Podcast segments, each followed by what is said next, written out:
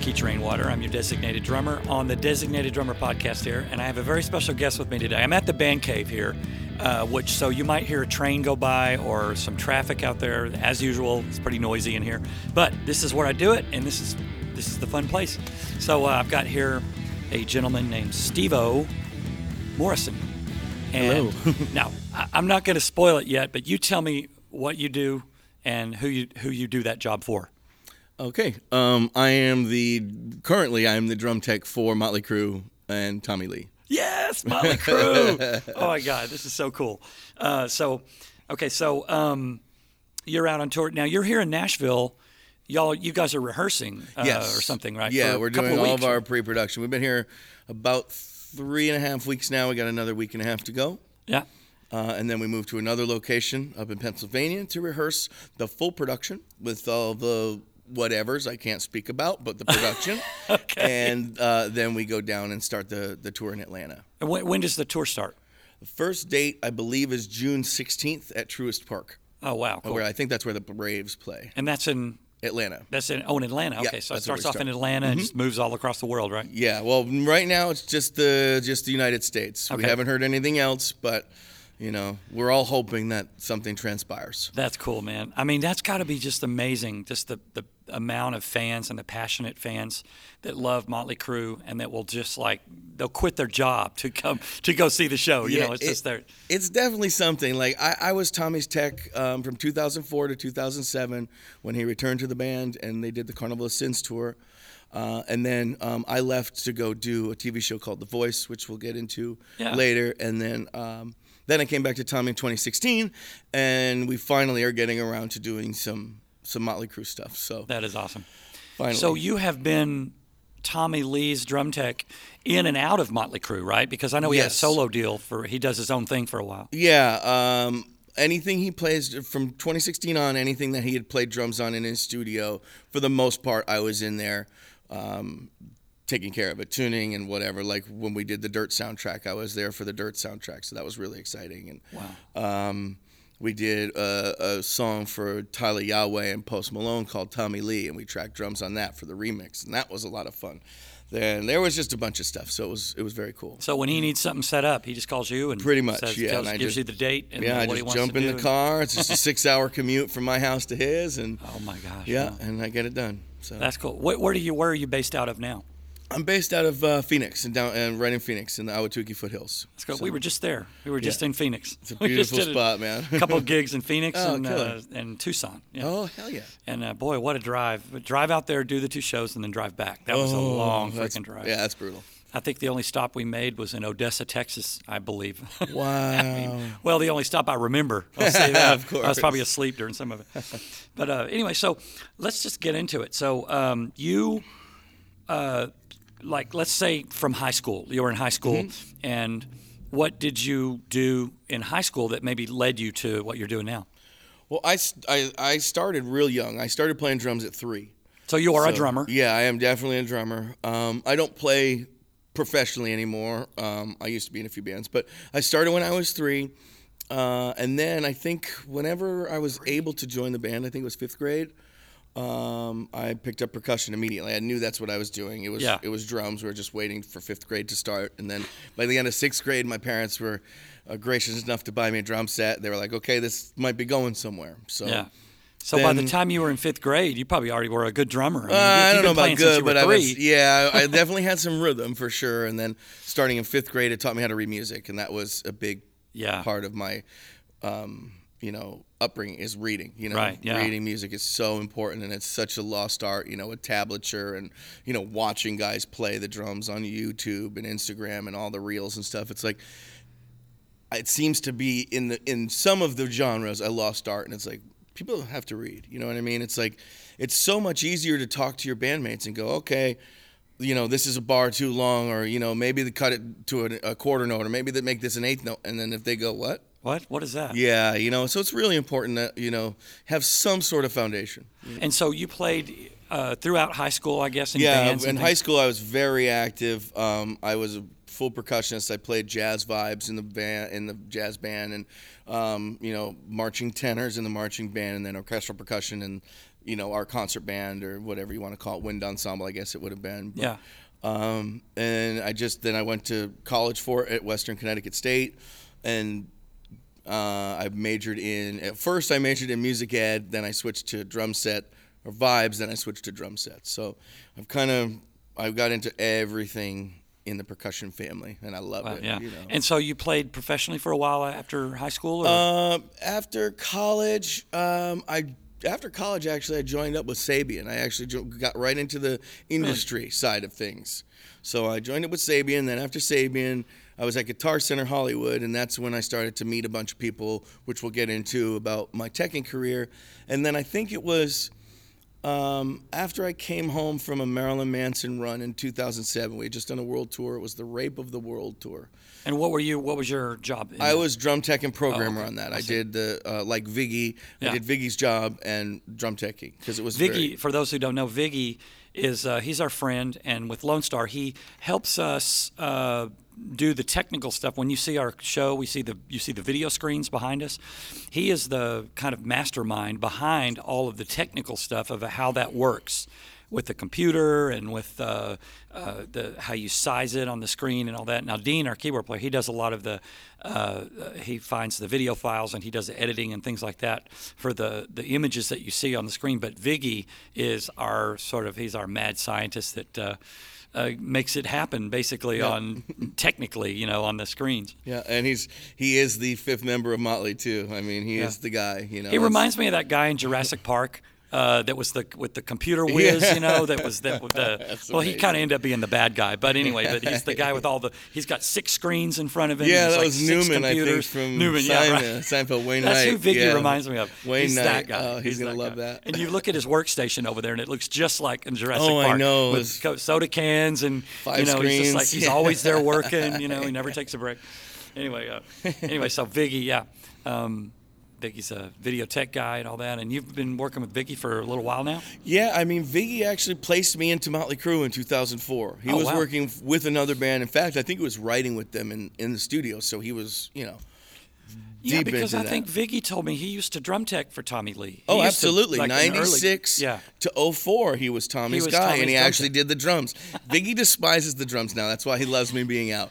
And our past drum tech uh, for Tommy on the final tour, Nick Engel, he was out as well. Um, so Viggy could concentrate on his Wow. world, you know, on Viggy That's world. amazing. So um, this time around, I can say that it's, you know, uh, it's it's a little different. You know, Viggy and I have been together for so long. I mean, that's that's my brother. I love him. Yeah. I mean, it's the three of us together. It's me, Tommy, and Viggy. I mean, that's you can't get a better A team than that. you That's know? awesome. Yeah, So- I would love to see you guys in action. You know, like a day of. So, what what would be a typical day for you? I mean, you know, obviously you get up and you meet the rest of the crew and you have breakfast and that kind of thing. But how do things really get rolling? You know, like on a gig day, on a day when you're doing a big concert. Uh, well, I've actually never done a stadium tour before, so this is going to be new to me. But for all the arenas and amphitheater stuff I've done, um, Backline thankfully gets to be in a little bit later than the lighting guys and the sound guys and the riggers, especially. Right. You know, um, so you know we'll get up, we'll we'll go and have our safety meeting, and then uh, head to breakfast and um, go walk the floor to see how everybody's doing. If it's you know how many hour if we're behind or if we're ahead of schedule. Oh shoot, we got to dump our truck a little early. Everybody's rocking today. So and there's definitely an order of like an order of operations Absolutely. that has to take place. This has to go in before that. Those lines have to be run before. It's very very uh, layered. Oh, absolutely. Yeah. Yep. The riggers come in, mark the floor. Then the guys go into the roof, into the rafters, and go into the grid, hang the motors. Then the truss goes up with the lighting department, and at the same time, the sound department's hanging the PA. And another time, and then another spot. There, I mean, it's just there's so and you're much sitting going around on. twiddling your thumbs, going, Yeah, and and on, that's guys, why you get you get, you get good at um, uh, I, I was getting good at climbing the stairs in the arenas and stuff like that. So Oh, on really? the stadium run, I'm going to try to get pictures from up above all the Oh, way at the top cool, of the yeah. stadium, at least to get some exercise while I'm waiting. And That's cool. because this is a pretty big production, you know, with these four bands. I think it would be cool to get a time lapse shot, have like a GoPro camera or something Yes. up high where you were talking, overlooking the whole thing, and just start at the very beginning of the day and just like watch If I can get up that early, I will do that for you. we'll see. So, well, that's awesome, man. So, uh, so when it comes comes to your turn, Mm-hmm. um, obviously you get your drum cases and stuff all set up, and uh, where does it go from there?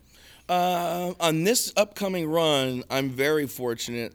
The drum kit that we have on stage rolls out of the truck, completely assembled because of the way we have designed it. It's hasn't been revealed yet. I can't really talk about the design, but um, the way we've designed it, it stays in one piece and it can't be broken down. I see mics So, and all, microphones, cords, Everything, microphones, triggers, you name it. Actually, I might pull the triggers off for travel just because of the vibration. Yeah, right. You know, to save the, the wiring, the solder points. But other than that, everything will stay up. It'll get a shroud, and Yeah. then just roll right into the truck. But when it comes out, um, I'll just kind of tweak what has to be put into place. Maybe the snare stand. Well, everything's bolted in place, so it's not really going to move. The throne is is movable, so I might move the throne in place, and then I'll get to tuning.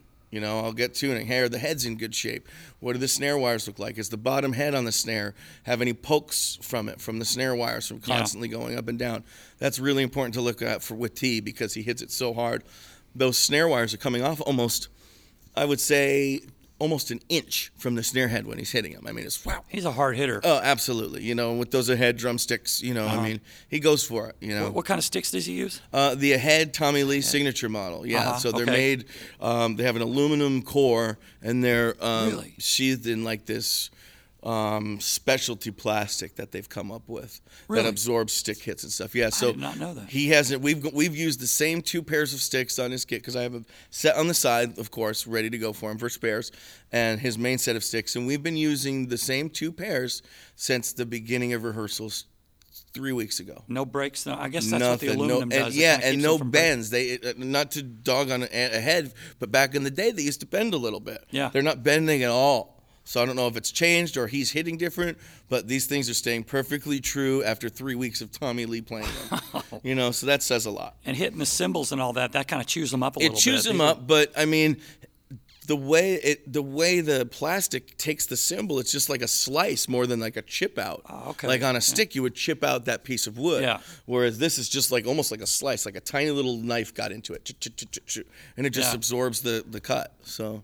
Wow. It's really neat. They're really great sticks for him. You know, A they're not for they're everybody. A head. Mhm. Wow. And they're designed by Tommy Lee or they're Uh, the, the signature. signature model is is his design of length and thickness. He's got two different models: the studio and the concert model. We use the studio on the road. I, I don't know the last time Yeah. we've used the concert model, honestly. So And he's, uh, you know, he's he's not a young dude anymore. I mean, he's he's getting up there, but Yeah. he still plays with just like he's 20 he years plays, old. Right? yeah, he plays exactly the same way as I remember him playing with Motley in 2006, 2005. I mean, when he was my age. You know what I mean? Like it's That's pretty remarkable for someone that, that that is getting up there in the years a little bit to be able to play that hard. Well, it's like And that, all the you know- guys watching him at rehearsal. You know, I mean, it's it's amazing. I mean, they're just they're they're great. They're animals. yeah, I mean, there's a reason they're Motley Crue, man. That's right. You know, it's Yeah. like. Holy shit, they're rocking still. It's a, and, and I don't mean it like that. I don't mean still as in like super old, but I Yeah. mean 40 years playing those heavy tunes. That's that's a badge, man. You wear that badge proudly. You Yeah. know. Yeah, there's a reason why they were there in the first place. Yeah, uh, exactly. why they're still there. Yeah, Mhm. that's great. And 40 years later, a whole new generation wants to hear what they you have to say. Yeah, and, right. and, you know. And a lot of people are saying, you know, comments on YouTube and things like this. They're saying things like, "What happened to this music? Why is why was the music so good then, and what what's happened to it now?" You know, and it seems like back then they just they really they, they spent time on it, you know, and they talked about it and they worked out all the little try that little part. You know, they Mm-hmm. Yeah. really they really crafted that music carefully. Absolutely. I mean, I agree. And nowadays, it's more of get it out there because nobody's buying records. I mean, oh, I mean, it's there's a little bit of a resurgence in, in vinyl, but nobody's buying CDs really. I mean, you're everybody's on a streaming service, and it takes.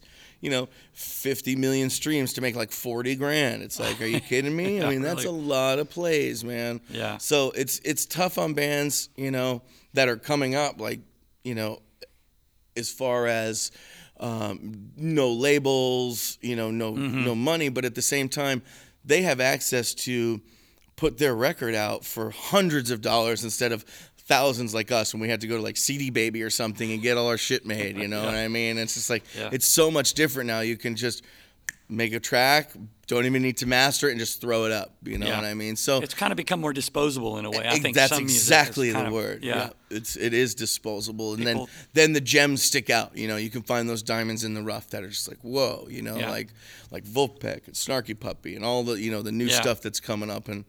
You know, Fearless Flow, or the Fab Flyers, I think they're called. It's like those are my new, Yeah. my new like go tos. So So that's what I like about the new music now is that the really good stuff like that Motley Crue would have done back then will stand out now. People will go, "Oh, you got to listen to this," you know, and then it gets shared and it gets you know listen to and then all the streams and everything. Yeah. But um, yeah, people are saying, "What happened to this music?" And you see those guys that lived the lifestyle back then. You know, Motley Crue when they first started out, they were living the dream. They were working hard. They were working. They did, it didn't just happen. No. You know, they worked at it and they suffered and they starved to death. Yeah, they yeah, they came up like hearing the Yeah. stories from those guys in in rehearsals. You know, Nikki is a is an awesome storyteller. I love sitting with him, and just hearing about the very early days. It's just like, holy smokes, these guys did it. I mean, they came from nothing, just on the Sunset Strip, scrapping, boom. You know what I mean? And then. When they hit, they hit, man. Yeah. You know what I mean? And they changed the face of, of, of metal. I mean, Right. that was metal back then. That's right, You know yeah. what I mean? It was like, who are these guys? And I mean, know? those lyrics that they wrote, that they were living that. I mean, in a Oh, lot of yeah. Mm-hmm. cases, people take outside songs, and country acts will be a songwriter that pitches a song, and they'll say, "Oh, that I like that." Let's. And a lot of people believe that the artist, because they sing it, that they lived it and stuff like. But Motley Crue, they really lived that. I mean, Mm-hmm. Oh, they, without they're singing about, Yeah, you know, you know. like girls, girls, girls. They.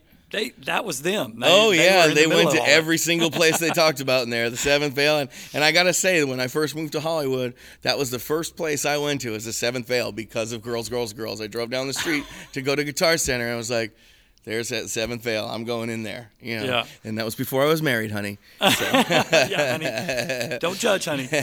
Um, it's almost like the Chris Ledoux, who is a, a country singer. Mm-hmm. If it wouldn't hadn't been for the Garth song where he said, you know, worn out tape of Chris Ledoux, people wouldn't have known for a long time who Chris Ledoux was because of he mentioned in that song. So I imagine that Mm. Bar, yeah. you know, the what did you call it? The Seventh Veil. Seventh Veil, yeah. Seventh Veil's probably like world famous now Oh, because they just mentioned it in that absolutely. song. Of you know. course, yeah. Isn't that amazing? One of the most famous strip clubs on earth now. so let's say you were a drummer, and then so we were talking about um, uh, a possible moment in your career, in your time, where you were maybe playing drums or teching or doing some other thing, and all of a sudden, this drum tech thing kind of came up, and you were like, "That's what I want to do. That's my thing. That's my calling." So tell me about that.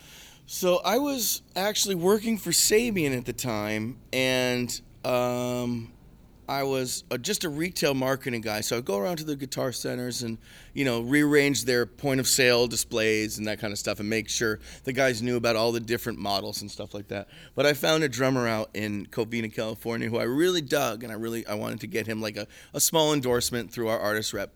And so I got him one, and then I went out to a bar to see them play.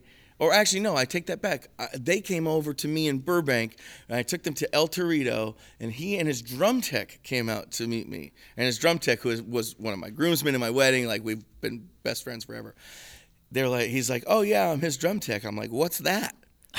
And What now? like- what year would this have been? this was 2001. Okay, Because I came from a jazz background. All through college, it was jazz. You know, doing the New York City thing, and I mean, doing the, the West Con- West Connecticut kind of Yeah. thing. And you move your own stuff, man. It's Yeah. jazz. You know, that's why you play an 18 inch bass drum and That's a 10 right, inch and a 14 right. inch. You know, and Very the flat portable. stands. Exactly. Yeah. So, you know, when I was, I I started getting into the rock and roll stuff. When I moved, it was just like that exists.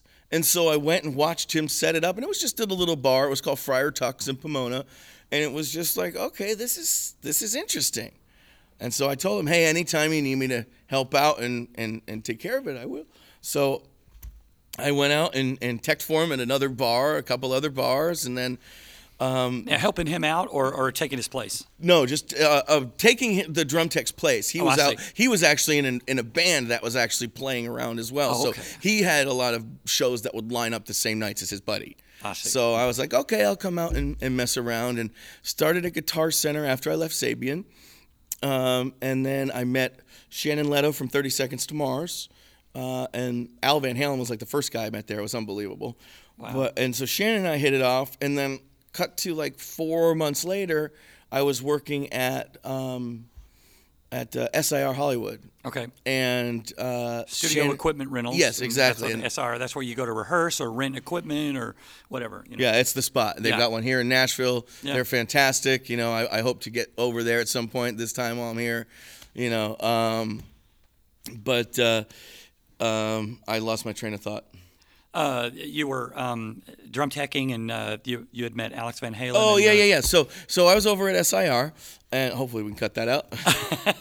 so I was over at SIR, and Shannon came in with his band to rehearse, and he said, "Hey, we're finally getting ready to go on the road. The record's done." He's like, "Do you want a drum tech?" And I'm like, "Oh wow!" He's like, "It pays seven hundred dollars a week." And in 2002, I was like, "Holy crap! Wow. I'm in, man!" You know, so it was it was that was kind of the defining moment of getting onto the road and becoming a, a touring drum tech. There was a band called Trapt that was out back in the early 2000s. I worked with their drummer at Guitar Center. He became their drummer while working at Guitar Center, and we used to take two cars to their first few gigs, and I would tech for him out of our cars. Oh, okay, And I so see, yeah. our tour manager, front of house guy, who was another groomsman of mine. Um, you can see how tight the music business is. He um, got me into SIR and said, "Hey, I'm going to put you in this department. You're going to get picked up for touring within a week and a half or two weeks." And he was right on the money. Within two weeks, I'd already gotten picked up for a tour, and I went out for a four month stint. Wow. So So had you you'd been a, a little bit of travel, uh, road road stuff, so you knew what to bring and all that, no, or was it one of those no, like, oh I had crap? been to Europe like in high school for two weeks with you know a wind Yeah. ensemble. You know, I had been I had traveled a little uh, with Sabian. You know what I Yeah. mean? I was traveling around the country, but this was a full time tour, so you had to do Yeah, something. So like, if you had pets or anything okay, like that, yeah. And I was something- young. I was 24. I had no pets. I had no nothing. That's good. You know, so I just I think I, I had a girlfriend at the time, but I think I broke up for like a few weeks into it. I was like, this is too much fun. I can't have a girlfriend. I'm out of here. So, but anyway, so uh, Sorry, honey. yeah, exactly. well, it didn't end up being my wife, which is great. So, um, but yeah, so then after that, it just kind of snowballed. You know, you meet people. Like on that tour, we opened for Incubus for a month, so I met a bunch of people on that tour. We and that was my first arena run, so I learned how arena runs worked, arena tours worked. Then my next month was with Sevendust, who's my favorite people on the planet Earth. You know, and the best band ever.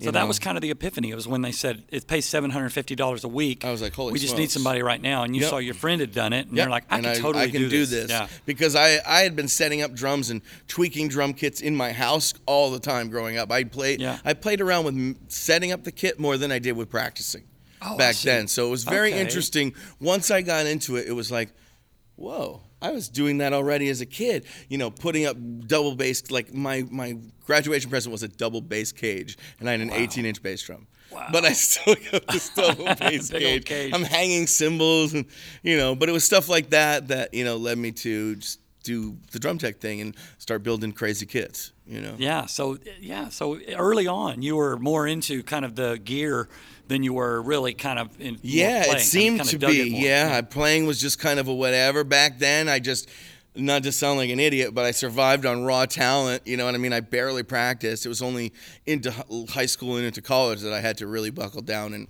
and and and study and practice my Yeah. craft, you know. But I just, I just was like, yeah, whatever. And then I would just mess around. Well, what if I put this cymbal upside down over here? And I just had a lot of fun, you know. That's cool. well, um, so what kind of, um, I guess, uh, skills or innovation do you bring to your job? Do you, um, uh, with Tommy Lee, let's say, um, I know he likes his kit set up a certain way. Mm-hmm. Do you suggest things to him? Do you say, "Hey, let's tighten this down a little bit," or "How do you need this closer?" or whatever. you know, Yeah, you- I mean, he's pretty much, you know, he's he's got his he's been playing for over 40 years now, so he's got his setup, you know what I mean? And I don't and it's funny, I don't use a ruler or anything. I just measured it now just so I'd have them and put them Mm-hmm. in my phone. But everything's just by feel. Like I've I've been behind Tommy's kid enough that I just sit behind it and if it doesn't feel right, Yeah. I move it. You know what I mean? And I'm usually within a half an inch or an inch of everything. Um, you know, and if he wants, to, if he, you know, he, he'll usually bring something a little closer. Um, but I consider myself his golf caddy. Okay, You know what yeah, I mean? It's like right. a caddy. You know what I mean? It's like, yes, I will absolutely suggest things, you know? Yeah. But he has a certain way that he likes stuff, and he'll just go, hey, man, let's do this to this. Yeah. Or, you know, like he's amazing at picking cymbals and Yeah. timbre matching his cymbals. Oh, okay, like yesterday, we spent an extra five minutes. We got a brand new 19 inch. I'm going to reveal a cymbal we're using. We got a brand new A 19 inch medium thin crash from Zildjian in yesterday, and we started to hit it. And then when we blended it with the rest of the cymbals, we had to switch out.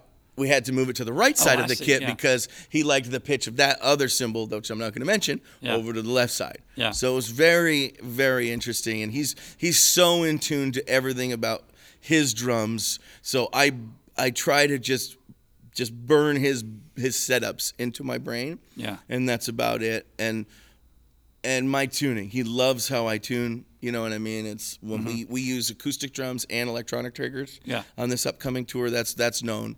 So um, we find some. You know, we I- how it started is I tuned the kit.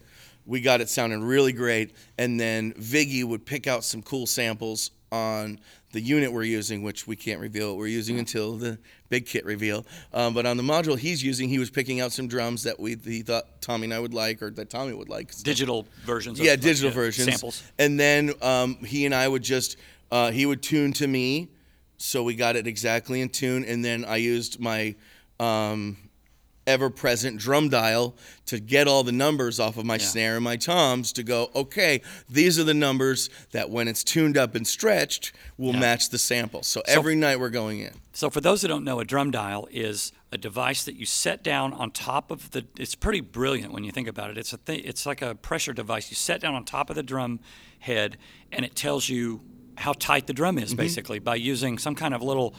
Uh, I don't know if it's like a sensor or something. It's un- a, just a it. little weighted post. Yeah. It's made to measure. No.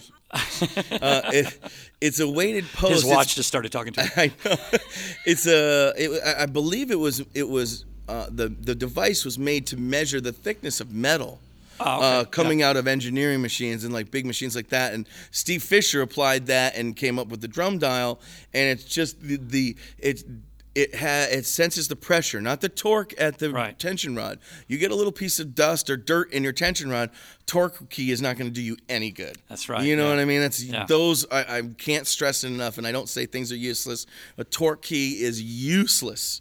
You know what I mean? Right, I yeah. mean, you could you'd be better just trying to feel it with your f- teeth. That's Ooh, what this I've, feels tight. just by hand. Yeah, you know, you my hand has become over the years. I'm 40 years into professional drumming, you know, and, and I, I can feel with my hand has become like a torque wrench. You know? Yes, exactly. It, you know, And the the thing about the drum dial is it takes it one step further where you don't have to rely on oh am I is this feel right? You know what I mean? Yeah. And and that uh, normally I would just get my drums in in the ballpark with the drum dial and then I would tune to my liking, which I still do Just on Tommy's by kit. ear yeah, then just by ear. point. But with this it's so it's so vital because we're matching tuned samples uh, see, yeah. and and and honestly, a lot of that stuff is tuned per song. Tommy is so in tune with his sound that we've tuned drums per song.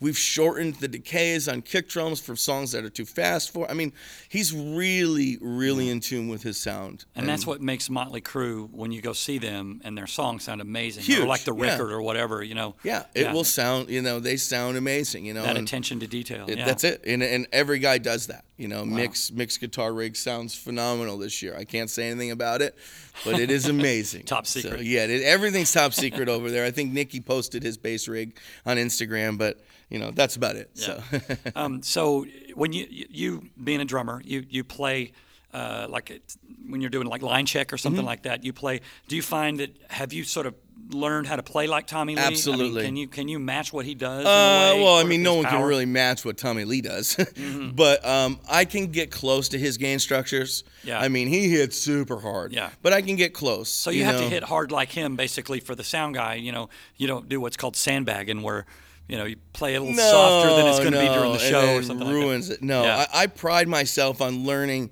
to strike the drums uh, based on what each of my guys plays like. Like with it, Eric yeah. Kretz on Stone Temple Pilots, I hit like him. He hits completely different than Tommy, obviously. So that's you a know. great skill that a that a drum tech should have. is Yeah, even watch if he's your not guy a, play. Yeah, even if it's not a drummer, let's say, because mm-hmm. that's like my drum tech is not a drummer that's out with us now. Mm-hmm. Right. Mm-hmm. He does the video tech, but he also drum techs, and I tell him what I need. He has a great memory and he has a great work ethic and all that. And he gets exactly what I want. Um, but even if you're not a drummer, to learn how to hit at least the drum, one drum at a time, like your drummer that you're Mm-hmm. All, that, that's all you need, and then you can go Yeah, on the road. that's you a know what I mean? huge skill. Playing, but learning one beat though is Yeah. vital. You have to at least learn. If you're not a drummer and you want to go out and drum tech, you got to learn at least one or two beats because just you have to play at least kick, kick, snare, snare, hat. kick, just a yeah, something. you know what yeah. I mean? Yeah, some Yeah. four four like ACDC beat. Yeah, You know. and you got to cover all the sound check, all the cymbals, All all the drums cymbals, all the sound drums, guy. yeah, make Usually sure he tells you on a walkie-talkie what he wants, or he's have it all pre. You've done it so many times, you just know what he wants when he wants it. Um, Kind of yeah, he's in my ears telling me like it usually goes in order: kick, snare, hat, and then around the toms and whatever, whatever. Um, and he'll tell me when he's ready. Like I'll hear, Yeah. uh, um, I'm uh, like front of house is good, and then I'll hear monitors is good, and then I'll move on to the next drum. Yeah. And then front of house is good, monitors is good, move Oh, on to the I next see, drum. yeah, So it's so- all internal in our in ears. so it's really cool. So it's the in ear systems have really helped out the techs as far as communications with our. Um, within within our own crew, you know what I mean. right. Like Viggy has a talk back to me. I have a talk back to Viggy. Monitors has a talk back to all of us, and then just to the band where only they hear it in their ears. It's not blaring out on the Yeah. side fills or the wedges. So it's really the Yeah. in-ear systems have really. It's an efficient way to work, really. sure, I mean, it's quick. sure. It's not. You're not like. There's no confusion. No. It's almost like a pilot jargon. You know, like yes. pilots. Yeah, it's talking to the exactly that. Air traffic control. Mm-hmm. They they know what to expect. They know what to say. They know what they're going to say. And that kind of thing. Yeah. Maybe that's why I was I was an aspiring pilot for a while. I actually Yeah. took flying lessons, so that's interesting. It's helping you out Yeah. with your communication. Yeah, how about on that? stage and all that. so, um, so a typical day would be, uh, you know, you said you have your safety meeting and you get uh, in with your, uh, well, it's your turn. You just start. Well, you said the drum's already set up, Yeah. I mean, you're. Oh yeah, we got off way on a tangent, huh? Holy smokes! Yeah. so the drums roll out. I mean, I'm speculating because you know this is the stadium tour. The drums roll out. I'll check all the heads. I'll check the everything like we were talking about, uh, and then just I mean just go over it almost like a car that's getting ready to race. Okay, are all yeah. the lugs tight? Are all of my screws tight? How's it? I mean, it, when it rides in a truck overnight, you know things vibrate. Oh, so you check every. Yeah, I The mean, roads. You know it, Especially now with all the potholes Oh, that, that have crazy. Mm-hmm. popped up everywhere. My gosh. So you just tighten everything up, and then, um, you know, if I have to change heads, then I'll go over to my world and I'll use my DW tr- tuning table and throw them on my Lazy Susan and swap the heads out and, you know, put them back up, and then um, check the cymbals for cracks along the edges. There'll be no keyholing because everything's plastic covered in the middle, Right, of course, but. Um, just check for cracks because it, it is Tommy, and we're using a lot thinner cymbals than we've been in the past. Mm-hmm. People are going to really trip out on what we're using, so or what he's using. It's not me, Yeah. but um, but yeah. So then just cleaning the cymbals, and Yeah. you know that's How about do you it. clean the cymbals? What do you use on the cymbals? I use Groove Juice cymbal Groove cleaner. Juice. Groove Yeah, Juice is the stuff. best. It's the best stuff. and use water and all that, like they uh, say. like- yeah, you have to have, Have to to have use water, yeah. use water, and you got to use cold water's okay. You know, in a bind because I've been in a lot of arenas that don't have like the automatic uh, bathroom sinks. Oh, yeah, So I have to like kind of yeah, I gotcha. do whatever. but um, warm water does work better. But um, Dave's got a new formula out. Um, I don't I don't know if it's out yet. I shouldn't say. He gave me some and it was amazing. But both formulas that he has is phenomenal. You- Dave is the guy that Dave Starwell. Yeah, he is Okay, the okay. inventor of Groove Juice. He's fantastic. I've been I've been an endorsee or endorser, whatever you call it, of Groove Juice for many many years yeah. now. So So the, for those that don't know, Groove Juice is so the old way to clean cymbals would have been like Brasso or something like that. You wipe it on. It's like a wax in a car. And it's different now. They've got a spray that you spray on the cymbal, and it's almost magically. I've watched it like transform over seconds as you're watching it. It, gets shinier, and it's like a chemical. Mm-hmm. Yes. That's like a citrus. I don't know what it is, but it uh, has some kind of uh, magic ability that um, just takes all the dullness out of the cymbals, and then of course you don't wipe it down so much. You just wipe, you rinse it with water. Yeah, like you're yeah, washing. and then you dry it off. I Yeah. I have a video on my Instagram, um, which y'all give you, uh, that shows the whole process and how quick and easy it is. I did it in a bathroom, Um, in fact, at the place that I'm wearing on my T-shirt, the Epic Event Center in Epic Event Wisconsin, Center, yeah. Oh, yeah. in, in Wisconsin. So, um, yeah, I mean, it's it's very easy, and if you follow the directions on Yeah. the back, it works. People who use it like a, a cymbal cleaner, normal cymbal cleaner, like a cymbal, like the old school's Zildjian cream, you'd wipe it Yeah. on, buff it, and let leave it, and then buff it off. If you leave Groove Juice on, you're done for. Yeah, right. You know what I mean? yeah. It's not made to be left on there. You spray it on the whole cymbal. I do a quick wipe on the cymbal so everything gets coated. Yeah. I just wipe the whole thing, and then just don't press on the logo, and the logo Right. won't go anywhere. Yeah, that's. I You think know? that's the main inspiration behind Groove Juice is to not wear off the logo Yeah, or the yeah. the name of the Yeah, you know they- the it does take it off, but if you go around it and you don't pre- and you don't wipe on it, it's not going to take it off. Yeah. You know, I've I've done uh, one of the hi hat cymbals I had on Rob Zombie. I did with Groove Juice five or six times, and it was an old Z3, and the Z3 logo still was on it. Wow. So you know, I mean, mm-hmm. it's it's a great product. I can't speak enough about it.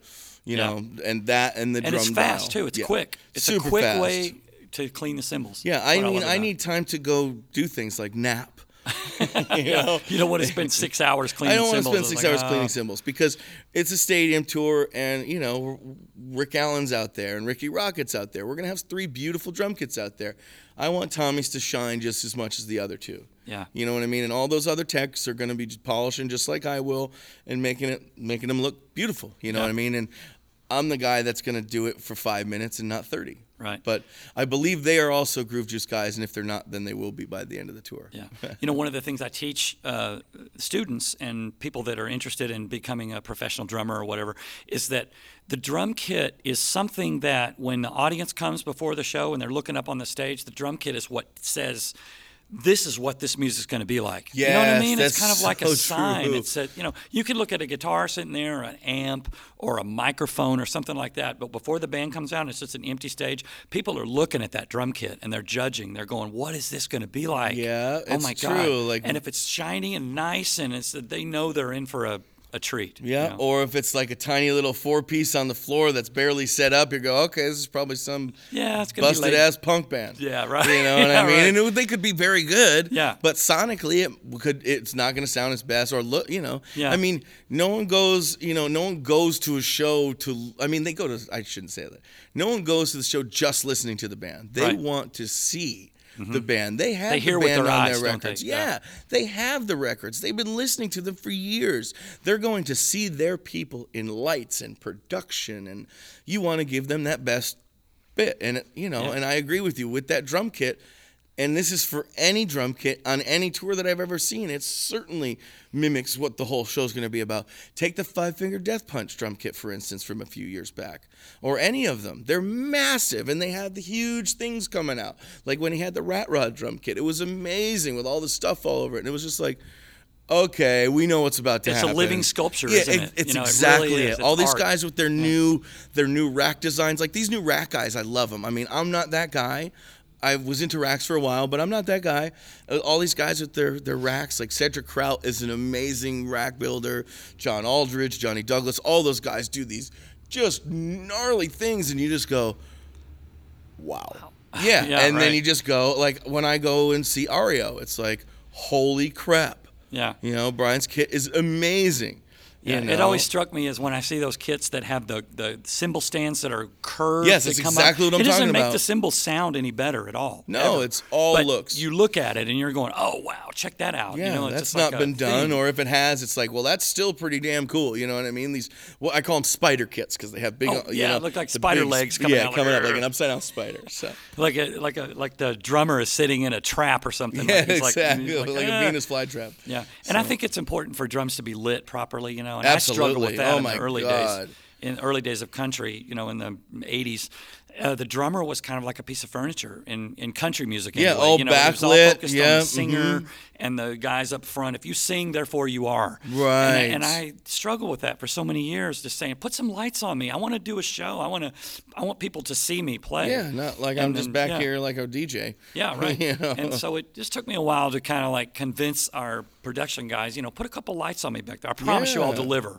You know, and, Right. and then I got comments like people saying, "Man, you're my favorite part of the. I like watching you play, or I like seeing you back there doing your thing. It's very fun because you're moving. You know, Yeah. Most of the guys in the band are kind of strumming a guitar, Yeah, playing. They can't really move a whole lot, but they can move some. But you're back there playing, Doing it. going crazy. Yeah, I mean, it's, it's all four limbs, man. I mean, Yeah. we're, we're the only guys that use all four limbs. Yeah, so that's you know a show in itself. The kit itself, shiny and looking good, and the drummer playing it well, and it's sounding good, and all that. It's all part of the package. Absolutely. And and for sure, Tommy Lee delivers on that. you oh, know. Oh, I mean, and you yeah, I help mean- him deliver. Yeah, Yeah. I mean, God, that guy. I mean, you, you, I don't know that there are better showmen. I mean, he was one of the big guys with the stick tricks and stuff back Yeah. in the '80s. You know what I mean? There's guys that do it, you know, and do it crazy, like Chip Ritter and guys like that, that are Yeah. crazy stick guys. But you know, for playing the song and just doing his thing, I mean, Tommy doesn't miss a beat. And he, you know, my favorite is his when he hits the rim of a snare and he shoots the sni- the stick like Oh. 30 feet in the air and then grabs it. You know what I mean? He must have had to practice that like for weeks and weeks to get that down. Yes, and that is something super important about my job. Is that angle needs to be absolutely perfect, or it will go 30 feet behind him or 30 feet in front of Ah, him, the and then yeah. I'll get a stick thrown at me. Because it's basically a trampoline at that point. Yeah, yeah, and I mean, you know, and that's that's goes back to just being with him so long. You know, that's the one thing that I got to get right. Like, is that stick gonna? So I had to learn that. You stick learn how to do it to make Yeah. sure it flies in the air right. Yeah, that. and uh, and this just reminded me of a wonderful story of my my dear, all of our dear friend, uh, the great late Taylor Hawkins. Oh, yeah, So right. I actually taught him that stick trick. Is that right? When we were down in Motley was down in Australia, and so was the Foos, and they were next door. We were at this velodrome, and they were at the soccer arena or whatever. We were next door. Their power went out over at their whole place. So they couldn't do anything. They couldn't they couldn't line check. They couldn't do anything, and the band was hanging out. So Taylor comes over. Every, they heard we were over there. Tommy hadn't arrived yet. Taylor comes over, and you know I'm like, hey, how you doing? Great to see you. Blah blah blah. We start chatting. I of course let him play the kit. He started playing Best of You on the kit. I think I think it was Yeah. Best of You, yeah. And then um, he's like, I need to learn how he how he does that stick trick. So I taught Taylor how to do Tommy's stick flip and. You now, when does Tommy do that in his so? Does he? He does a solo or something, right? And then he does that during a solo, or is Uh, it? he he can he can do it whenever he wants to. I've seen him do it at the end of songs, at a break in the middle of a song. A famous one that people have seen millions of times is the break in Livewire. In the middle of the song, he'll go da da da blah, and then he'll go up in the air while Nick's Mick's doing his riff, and then before it comes down, before he goes bop bop bop bop, he'll catch it again and then get into it. Has he ever missed it? Uh, I plead the fifth on that one. You can't say. I don't know. I don't I know. If he missed it, I wasn't looking. I know nothing. oh man, that is awesome. So, what other skills um, would you say that you have other than drum technique that you that you've learned along the way, or that you could almost do professionally, like Um, other special human tricks? Uh, mixing monitors um, has been something I've been doing as of late. The last few weeks, I've been taking care of um, Mick, Nikki, and uh, Tommy while our our monitor engineer, our band's monitor engineer, was finishing up another project out in another location. Yeah. So he's coming back this week, uh, actually tomorrow. Um, so I've had the the privilege. I'll use that term lightly. I've had the privilege of mixing the band's monitors for the last couple of weeks, and having that skill set was unbelievable to have so we didn't have to have fly anybody in put them up see, yeah. you know cover anybody i mean it was that just does take. I mean, whether you're using wedges or in-ear monitors, especially in-ear monitors, because I was told years ago when we first started with ear monitors, you got to have a guy that knows what the hell he's doing, or else you're going to go deaf. You'll yeah something he could ru- he and- could ruin your Yeah, ears you for could ruin sure your ears if you don't yeah and and with motley they have both you know Yeah. there's side Ah. fills there's wedges for tommy we have ears and subs and a thumper we're using the porter and davies Mm-hmm. bc2 rig so we've got everything i mean he loves his low end so we don't want to blow out the whole entire universe with the low end so he's shoving into the thumper and into his drum sub right behind him you know what i mean Gotcha, and yeah. then you know oh, for those who don't know, a thumper is basically in built into your drum stool. Yes. And it's like a, a actuator that actually creates. You don't hear it. It's not a sound thing, but it's a feel thing. And it's some. It's like literally somebody kicking, taking a boot and kicking your drum stool underneath it. Exactly. Every time you hit. The first time I ever had one of those years ago. We were uh, Neal McCoy, the uh, Mm-hmm. yeah. singer. Uh, we were um, we didn't have a thumper yet. We had in ears and this kind of thing. And I went up and saw the drummer's kid. He said, "Hey, come on up here." And he sat up there and he sat. And I think we were sitting in or something, or we were uh, using their gear or something like that. Somebody plugged in a guitar This is before any music was being played. Someone plugged in a guitar and it went in that thumper, and I Oh, thought yeah. I was looking down like someone had kicked me or something. I mean, I was like, "Oh, okay." And then I started playing the kit, and I was like, "Oh, okay." Yeah, it really Yeah. adds something, especially with the in ears too. You Oh, know, I mean, good lord, To I mean, feel you get, something Yeah, instead of it's just that hear it. bone conduction. Oh, conduction, I is what they call right. bone conduction. Wow. So it is. It is something, you know. And we have Tommy's. Tommy's is pretty. It's not super loud. We're, we're not lighting up the tube in the BC2 amp, which Okay, I've done with other guys. Uh, like Eric Kretz loves his thumper, really kicking. You Wow. know, we light up that we light up that um, that tube for sure. Yeah, I kept So- blow. I had my thumper for a while, but I kept blowing those uh, those drivers underneath. I had two of them underneath. Mm-hmm. Oh, the butt kickers, The, yeah, the butt mhm. kickers. Yeah, I kept blowing the. Well, we blow fuses and then we blow the drivers, and it would just get kind of expensive, so we just did away with it. Yeah, uh, the, we it. we stopped. I I tried the I tried the butt kickers on Carnival of Sins, and which was years and years ago, and then during the vo- while I was on the Voice from whatever to whatever, I guess that was eight years, seven years. Porter and Davies became so, Yeah. a company, and then all the bands I started working with after the Voice had them, and I was just like, it's built in. There's no motor to die out. Yeah. I mean, it's just all right in there. They have their own amp that comes with it. It's like, Wow. this is perfect. So I've never had any of them go down. I haven't had to switch a fuse yet. Now, It's- tell me about the voice. Tell me about what you did there. uh, I was the drum tech for the house band for Nate Morton for 14 seasons. Wow. So we did, you know, every single drum set that came on that show. You know, we we rented to the show and set up. Like we, there were some weekends that Nate would play nine different kits in one weekend. You know, Wow, where he'd really? have five on the Monday night show just for different looks with different contestants. Oh, I see. Okay. And then four on the next show for the results night. He might play with an A-list artist and then maybe a couple of group numbers. So they come up with different designs and uh, and then he'll come up with different kit configurations and that was a lot of fun. We had a lot of fun doing that. He was he was my boy. We did that. That sounds like a drum tech's together. dream. It was Either dream or nightmare, It was a other. little bit of both. I mean, it was definitely stressful. But I mean, doing stuff for TV was a lot of fun because it wasn't just the 800 people in the room that were, were checking out the work. It was, you know, at times 10 to 12 million people seeing what you've Sure, done and yeah. hearing your sounds. It's like, okay, this is cool, you know. Yeah. And he got me into building snare drums, so I had a snare drum company for a while, and Is you that know, right? That was another. That was another thing that helped is is having a building background of drums lets me really get into his DWs and go, hey, how are his bearing edges? You know, what's going on here? Is everything true? You know, I don't feel bad about drilling into a shell if I have to put an XLR mount in it. Yeah. You know, that those kinds of things. It's like having that drum building background helps. Yeah, and well. he so he plays DW. He does. Mm-hmm. Tommy Lee does. Does uh, how is your relationship with the DW company? Do you give them feedback? Do they ask you questions? Uh, yeah, I mean, he's been playing the same um, series for quite a while. We use the collector series. Um, well, I Collector series, right? yeah, I can't. Yeah, I mean, I guess I can let that out. Um, yeah, we're using a maple. It's a maple kit. He's been using a maple kit for a long time. We just love the sound of it. Yeah. you know, it's it's fantastic. Um, you know, I, I got I, I I got talked out of Almond by Mr. John Good and all the guys there um, because it's not really for what Tommy needs. You know Almond what wood. I mean? Almond Yeah, wood, almond yeah. wood, yeah. So. Um, because I want to do something kind of different, but Yeah. you know the maple sounds fantastic. It's got good attack, good It tone. does. It's great, stuff, and yeah. combined with the Remo heads, I can't say what heads we're using yet. Yeah. Or actually, people have already seen them. We're using um, the smoke color tones. Okay, yeah. Uh, on everything, um, and uh, yeah, it's just those those two combined make the drums sound great. He's been with Zildjian since 2004 again um, when he got re-signed, and he, I came on.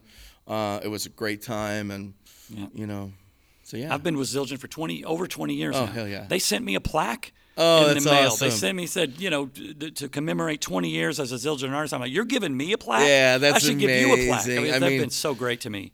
I mean, there isn't a better company Yeah. in the entire on the entire planet for that matter from in my opinion they're the way they treated me i mean Mm-hmm. I, I got i got to take a tour of the factory when i was 14 because my father and i we lived near there my father and i just drove by the factory one day on one of our sunday rides and uh, one of the workers just happened to be there for some reason. I don't know if it was an extended shift or whatever. And he's like, I'll be happy to walk you through. And at 14, an aspiring drummer, This is up in New England. up in New right? England, Yeah. yep, in Norwell, Massachusetts, a same spot they're still in, and walked me through. And I was like, this is the most amazing thing ever, and it was just so nice of him. Yeah. Cut to 2004 when. You know, I start working for Tommy. I show up there when I went to go visit my folks, and it says Zildjian welcome Steve Morrison, and then under me was Mike Mangini. Really? I was like, oh my god, That's and it was just cool. wonderful. And Craigie and Debbie came out, and I met them, and you know, I got to know everybody there. Johnny DeChristopher was still there. Lenny Right. DiMuzio was still there. So it was. I, th- I think Lenny was still there. It's a real um, family atmosphere. It was such it? a family up there, and you know, I- just can't say enough about that. And DW is the same way. It's a family over there too. Yeah. You know, they're just they're you can't the get, best. in my opinion, you can't get much better than DW drums and Zildjian cymbals. Yeah, I I mean, mean, that's just like that's it. the That's- hardware, everything. Yeah, I mean, you've that that is to me that's the pinnacle, and I know a lot of guys that feel the same way. It's like that's the Yeah. that's it. So if you're a drummer starting out and you want some advice, go get a DW kit, a decent DW kit, and Zildjian cymbals, and I, in my opinion, you'll get the gig. Yeah, I mean, if, assuming up. you're a good drummer and you know you can. Yeah, uh, yeah. That's you just because people are going to judge. They're they're going to of course judge your playing. They're, you Mm-hmm. have to be a good player, but they're going to look at your kit like what is going to be on my stage. You know, if Yeah. Mm-hmm. you're auditioning for a band, let's say, and they look at your you take the drums out of the cases and you set them up. People are going to look at those with scrutiny. They're going to go what. What, what's what's going to be shining on my stage? you And know? did the drum even come out of a case when you're Yeah, starting right. at that level? If Mhm, yep. you're bringing your drums out of your car without even just a Yeah. twenty dollar bag over them, I mean, Right. that says something. And I mean, to put your name on those cases. That's Oh one of my gosh. tips. That's one of my tips for Huge tip. students. Oh, like that's starting out, going on auditions because here's here's the thing. Number one, they're going to see that you got your shit together. Big you know, time. There's like you got cases, and if you put your name on there, they're going to remember your name because they saw it spelled on the case. They're going to go, "What was that drummer we auditioned? The third one." The third one that seventh had those day, cases. you know, Yeah. The thirtieth drummer we auditioned. Uh, his name was uh, Bill Smith. Yeah, that's right because I saw it on his case. I can't second Yeah. that enough. Yeah. That is so important. I started doing that at 20 years old. I started bagging up my drums, and every gig it said Steve Morrison Fragile on every one of them, and you you're looked at different. Yeah, It, yeah. it didn't matter that I had a Sunlight drum kit in there. Yeah. It, you know what I mean? Here's It's- another tip: get a bunch of travel stickers and stick them on those drum kits to make it look Make it like look you've, you've just been been, everywhere, right? Hell, yeah. They're yes, gonna look at that. yep. Go, oh, okay. Well, my mallet case was like that all through college. I slapped all, and if you look at my work box now, my work box at, at Motley is just slammed in stickers. Yeah. So go on Amazon and look up uh, stickers from around the world. Yeah, I'm sure there's a package. Germany, Norway, Australia, Japan. Just order them all and stick them Or just follow me on Instagram and I'll send them out to everybody. There you go. That's right. yeah. I'll start. So, what is is your. Instagram, if you don't mind telling us? Uh, my Instagram is El Stevo for drums. It's E L S T E E V O, the number four drums. Okay, cool. so, yeah, yeah, it's so very long go and weird, out but and, yeah. and see what you're up to. And do you, Yeah. when you're out on tour with Motley, uh, do you post things? I, And are you I, allowed I'm to? posting now. I post every single day at rehearsals. Um, we post some behind the scenes fun stuff, little bits of the reveal of the kit. We're showing little parts of the kit each each every couple of days to kind of tease the drum nerds. And I and, and I use that term very lovingly, Right, drum nerds. yes. We're all drum nerds. drum nerds. um, but for all the guys that geek out on the gear, we're doing little reveals here and there. And um, also on my Instagram is the Adventures of Squeaky Pete, which is my wonderful little buddy. That if you go and search that. I'll Uh, show okay, you got me, got my curiosity. up. Yeah, so Squeaky, Squeaky Pete. Squeaky Pete. That is a not well. I guess it is safe for work, but you know, don't do it in front. Don't take a look at Squeaky Pete in front of your three-year-old. Okay. All right. But duly noted. Um, so, who are your heroes as far as uh, are there drum techs out there that you looked up to that uh, that are sort of notable that you sort of followed or that you wanted to be like? I mean, number one, of course. I mean, everybody's first was Jeff Ocheltree. I mean, Yeah. John Bonham's drum tech. I Oh, okay, mean, right, you yeah. know, I mean, Jeff is the originator, man. I mean, Yeah. he's a, a goddamn legend, to to put it bluntly. Yeah. You know, um, as far as uh, current guys, like I know Jeff's gotten into more building, and, and I don't know that he's teching as much anymore. Maybe he is, and I just haven't seen him around. But um, John Douglas, who was um, who is Joey Aero, Joey's Kramer's drum tech from Aerosmith. He's actually playing with Aerosmith right now as well. Um, he was Frank Beard's uh, drum tech, and John does all the airbrushing of all the drum kits of both of those guys. Wow. And did the Joe Perry guitar that has his wife on it. I mean, Wow. John is easily the best drum tech on planet Earth. I mean, because he goes above and beyond. Oh, he- I mean, normal, he's you know, next he level. just I mean, it to- because you can, Yeah. you're painting the drums. I mean, Yeah. he just did Alex Gonzalez from Maná's drum kit, and it's phenomenal. It's like this LA based yeah, uh, paint package. It's amazing. So he's my number one guy for sure. And then Lorne Wheaton, Gump from Yeah. Neil Peart, and who ju- he had just he just left Kiss with Eric. Um, I mean, Gump is is a goddamn legend too. I mean, I love that dude. You know, I mean, he's just the best. You know, and, and Viggy, when he was a drum tech, was a Uh-huh. great drum tech, and he hates the drums now. That's why he loves me out there. uh, but um, you know, and and uh, So myself. you do have No. heroes, and, yeah, of course. no, I'm yeah. just kidding. That's And awful. You'll be the next. Uh, you know, you probably are. You know, the next that uh, kids look up to now and say like, he's the guy. He's with Tommy Lee, man. I hope so, man, and I hope I get to pay it forward. I like to help out, you know, and, and get kids on the road, and you know, I love filling positions that I can't do. Like Motley's taken up pretty much the year, and I've been getting calls for other little things now that Yeah. touring is back up, and I'm able to give them to guys that haven't spent a lot of time on the road yet, and are like, hey, it's time, I'm ready to go. And it's like, okay, cool, you're out.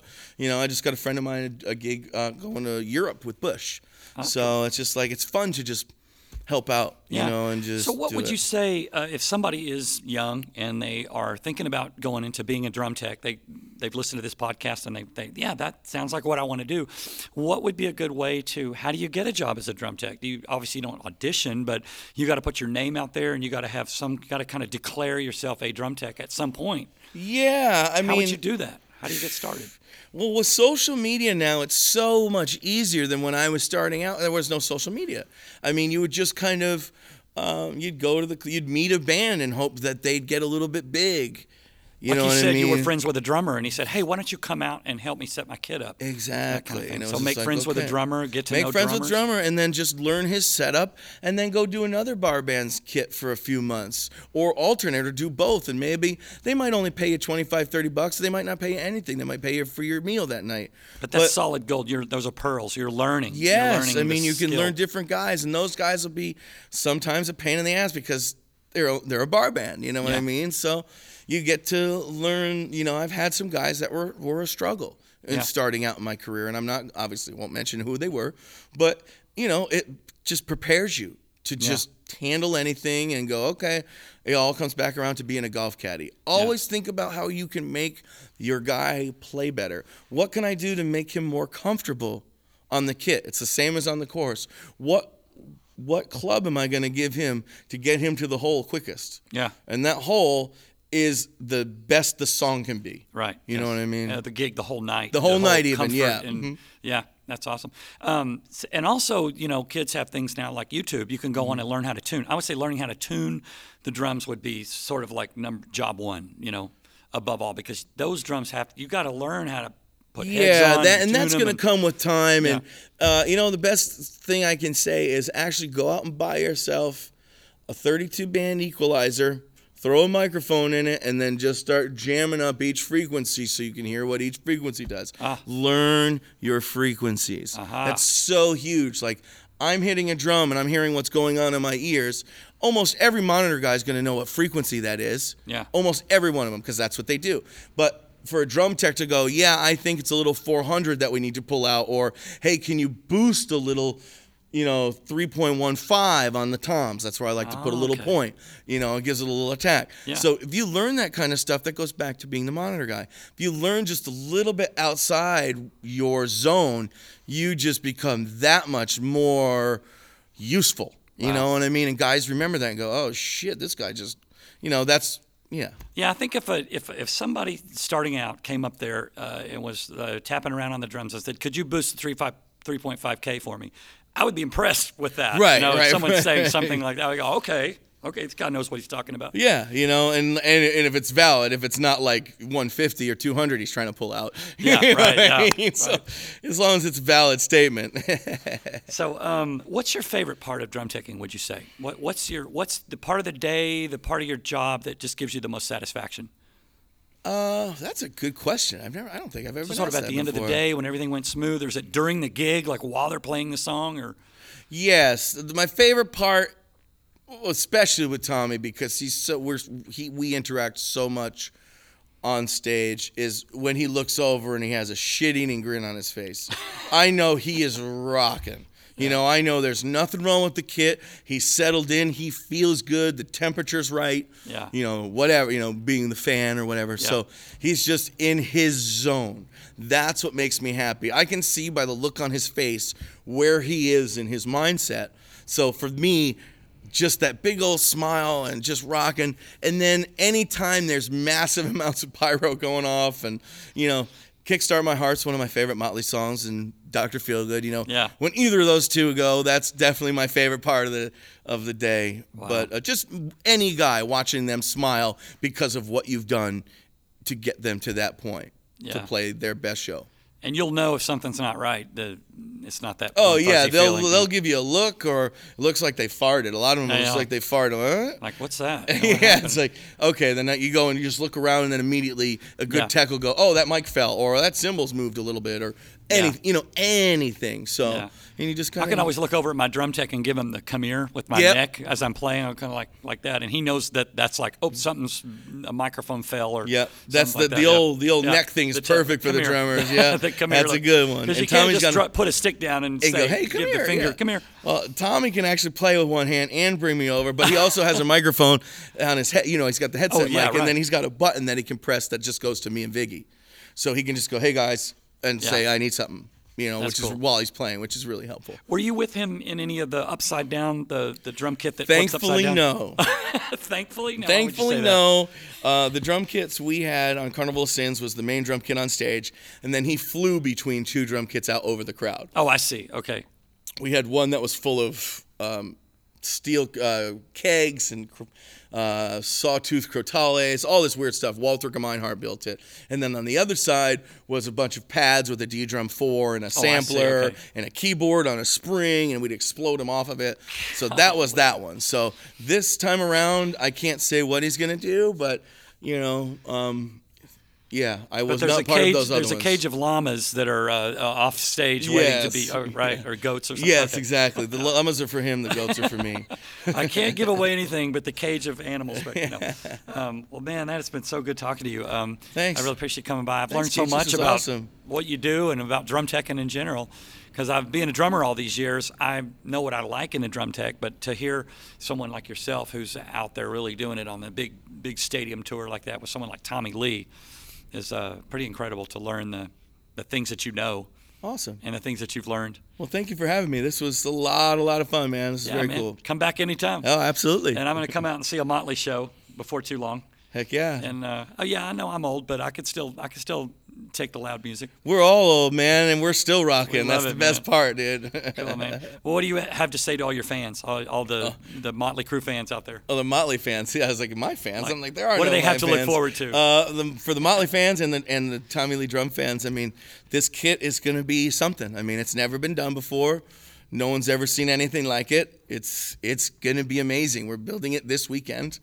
Uh, and I'm super excited. I can't wait. That's cool. And uh, Keith, you're actually going to get pictures of it in your email, but I no am, one yeah. else will. But uh, yeah, I'm designing for him a little metal plate that I designed for my kit that a foot couple foot switches go on, and you're incorporating that. Yes, into and it's-. I'm very looks proud amazing. to say that I have designed something for Tommy Lee at some point. Yeah, and we will be showcasing that in a upcoming around the kit video. All right, cool. We'll check that out. And your, what's your Instagram again? Uh, it's El Stevo for drums. For drums. Okay, Yeah. yeah. Check it out. Cool. And uh, we'll see you next time on Designated Drummer. Steve O and Keach saying, see ya. Bye.